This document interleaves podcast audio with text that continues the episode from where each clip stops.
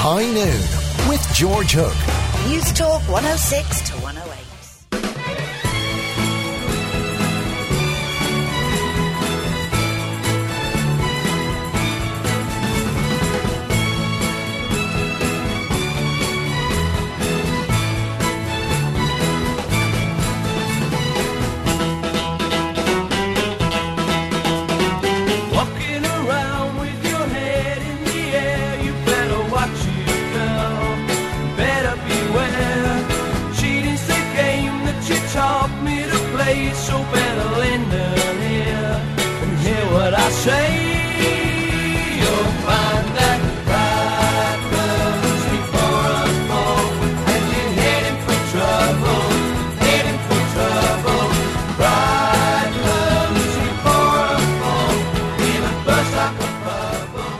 Well, indeed, pride does come before a fall, and uh, John O'Keefe joins me as he has done for the last six weeks, and this, the final deadly sin, pride. John O'Keefe, welcome to the program. Thanks so much.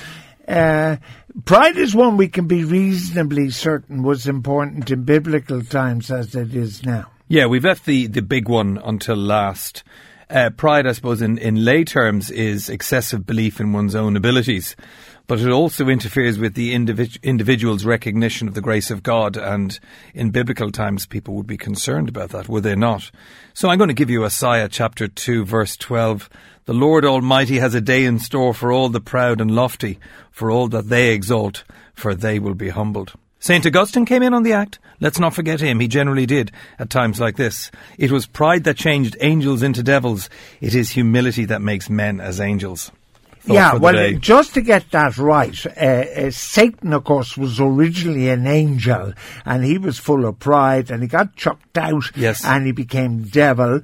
Also, of course, there was uh, there was a dinner one night uh, with Jesus, and didn't he? There was some fellow was down at the bottom table, Having a snack box. or- and he hauled him up and kicked the fellow off the top table. Wasn't that right? Yes, stop So- getting- yes, you so might be right. I'm certain I'm right. so pride it was much more. Um, what's the word here? They, they were much more concerned about pride in ancient times than we appear to be now. Much more. And, and there's a reason it's the worst of all the seven deadly sins. It's considered the mother of all those sins because there's a thin line between righteousness and self-righteousness. Therefore, it's, it's the sin from which all others arise. But you're right.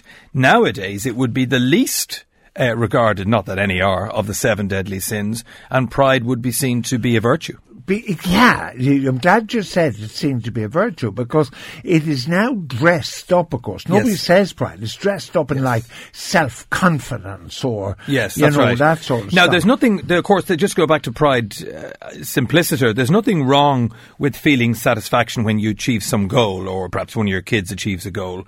Um, and the evidence is, of course, that pride is something universal. We all share it from time to time. Um, and if you have an achievement, you're saying, "I'm somebody who shouldn't be rejected," or "My child is somebody who shouldn't be rejected." And occasionally, others do take pleasure in your success. I know, but it's interesting, is it not, that this is a deadly sin. Yes. The ancients were really concerned about it, but probably somewhere on the newspapers today or yesterday, they were talking about the players had pride in the jersey. Yes. You see, the problem with pride is if we allow ourselves to cling too tightly to it, as we often do, uh, these things inevitably pass. And then what is left, is particularly if we've self-identified with the pride, with the thing. Um, so what we do, it's what pride often does, it conceals a kind of a, a poor self-worth or perhaps even uh, a shame. We so, feel so badly about ourselves that we look to other people's flaws to kind of compensate. But you're right in saying that pride today in Ireland and indeed globally is something to be sought after. In fact, It's a virtue. it- it's a virtue. It doesn't appear to have any negative connotations anymore. I don't know if you remember um, General Melchett's character in Blackadder uh, when he came out with the immortal line when he said, "If in doubt, just shout, shout, and shout again." And that seems to be part now of the armory of the prideful person. You just keep rotationally saying something over and over again. Arguments are out the window. You don't have to take the other side. And aren't you a great person? Some might say the Trump administration are accelerating that. or Um, high noon. or high noon, indeed. Yeah, no. It's so it's not something. It's not something new. I mean, it's on radio programs. That's around the world. Um, the pride is a bad one, though, if you think about it, because pride is all about yourself by definition and not about anybody else. So it is the gateway drug, if you will, of these virtues. But these pride certainly sins. now is exemplified in people who uh, I'm never wrong. Yeah, I, I'm never wrong. Brigade. Yeah, it's become quite an interesting argument, and I use arguments in quotes because it's not an argument. It's just saying something over and over again, deny, deny, deny, walk out of the room. And there's people going around the world, that's a fantastic approach, because of course it obviates any need to discuss anything. Shut Yeah. the person down, get out. But there was a fella made a great movie. About tell me what the movie was. Uh, There was a game of Russian roulette in it. It was about uh, Vietnam. Hunter. Deer. I knew it could Oh, yeah. depend on you. Yeah, well- absolutely. Well, now your man who made the Deer Hunter, Mm. he became the sort of enfant terrible of Hollywood, Mm. and they gave him unmentionable amounts of money to make a movie, and he made a cowboy movie which brought the studio down. Right. Because he was proud. He sort of said, I can do no wrong. Well, you, you know. begi- you, you begin to believe your own script. And of course, sometimes in psychological terms, it can go into a, a, a it can develop, or it may always have been, a personality disorder. So you can have a narcissistic personality disorder. You can have its really nasty first cousin, malignant narcissism, or Machiavellian narc- narcissism, whereby you believe you are right all the time and everybody is wrong. You might have occasional scintillas of remorse, but that's the only difference between you and a psychopath, and that is pride today. Apparently, Brendan Behan's brother Brian said that people who were self-important and full of false pride were suffering what he called high seriousness. That's from Proud Paddy, a listener. Yeah, I'm not sure about that. Um, you can be serious without being proud. You know, you can accept that the other person might have an argument, albeit that you don't necessarily agree with them. So I don't accept that. No, pride is all about yourself, but it's also about this combination, proud people in the way we're talking about them.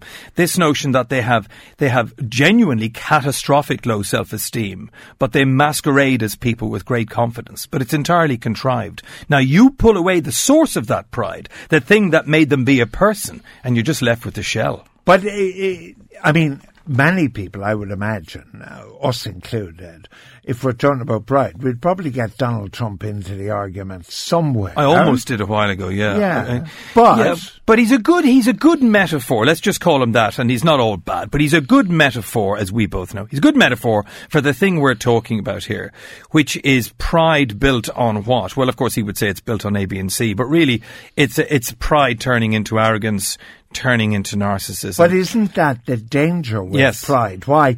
Why it remains a deadly sin?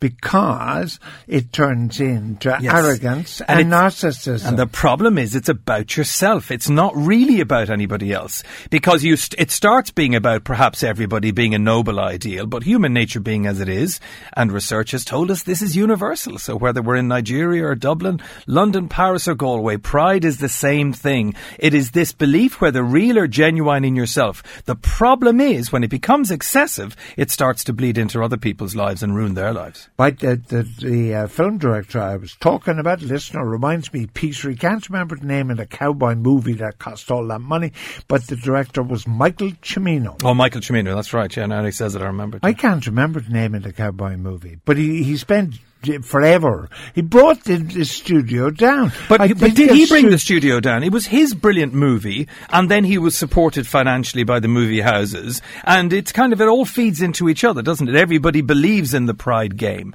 It's not just the person, it's everyone around them. Well- so, for example, everybody in this station thinks you're great, and quite right too, but that's bound to feed into you after a while. You're bound to begin to believe some of that script, no? Constantly. No, but you are, aren't you? we all do. If somebody tells you you're great for long enough, and uh, now the good balance with you is there's an awful lot of people who are telling you you're not so great.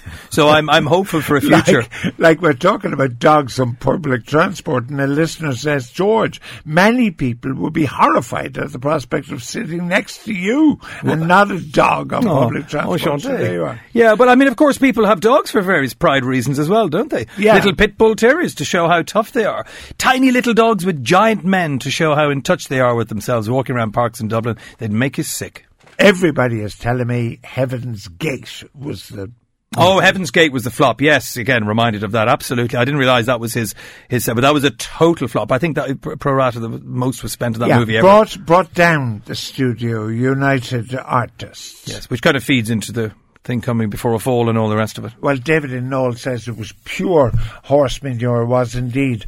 Uh, the uh, oh, I like Bill in Dublin. Pride is better in Latin. Do you know what it is in Latin? No, trust me, I only know the old English word for it, prud.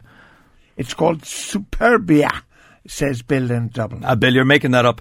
Prud is much better, variously translated as excellent, splendid, arrogant, and haughty, all of which could be ascribed to this room right Now, now. this word prod, eh, this was presumably your man. What was your man who, who wrote the book in Old English? Chaucer. Chaucer you're thinking of, yeah. Was it? Well, it's it's a, it was derived originally from the French word, but my understanding it was then it was then captured by by by the Anglo um, the Anglo literary uh, people, including Chaucer.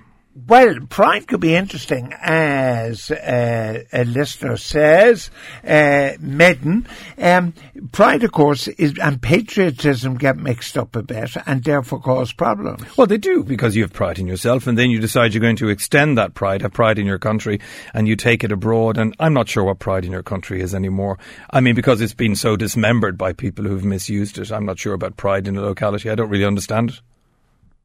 All right, there you have it. We have a full series of seven podcasts available on newstalk.com forward slash high noon. John O'Keefe. You might remind me of the seven. Yes, I might. What Sli- are they? Could you, you're going to pick me up in the pronunciation, gluttony. Yeah. Pride, Sloth. covetousness, lust. There you go. Hatred, anger, and revenge. Sloth and gluttony, that's eight. So Well, you've, you've chucked in a few extra ones there, but no harm. Yeah, they're all there. And if you're good in the future, I may come back. and We might have a look at the seven virtues. Are there virtues? Yeah, there are virtues, but you're not hearing about them now. Well, I I'm mean, teasing. I'm just not proud. I've got all seven virtues as well. John O'Keefe uh, uh, on the issue of the seven deadly sins.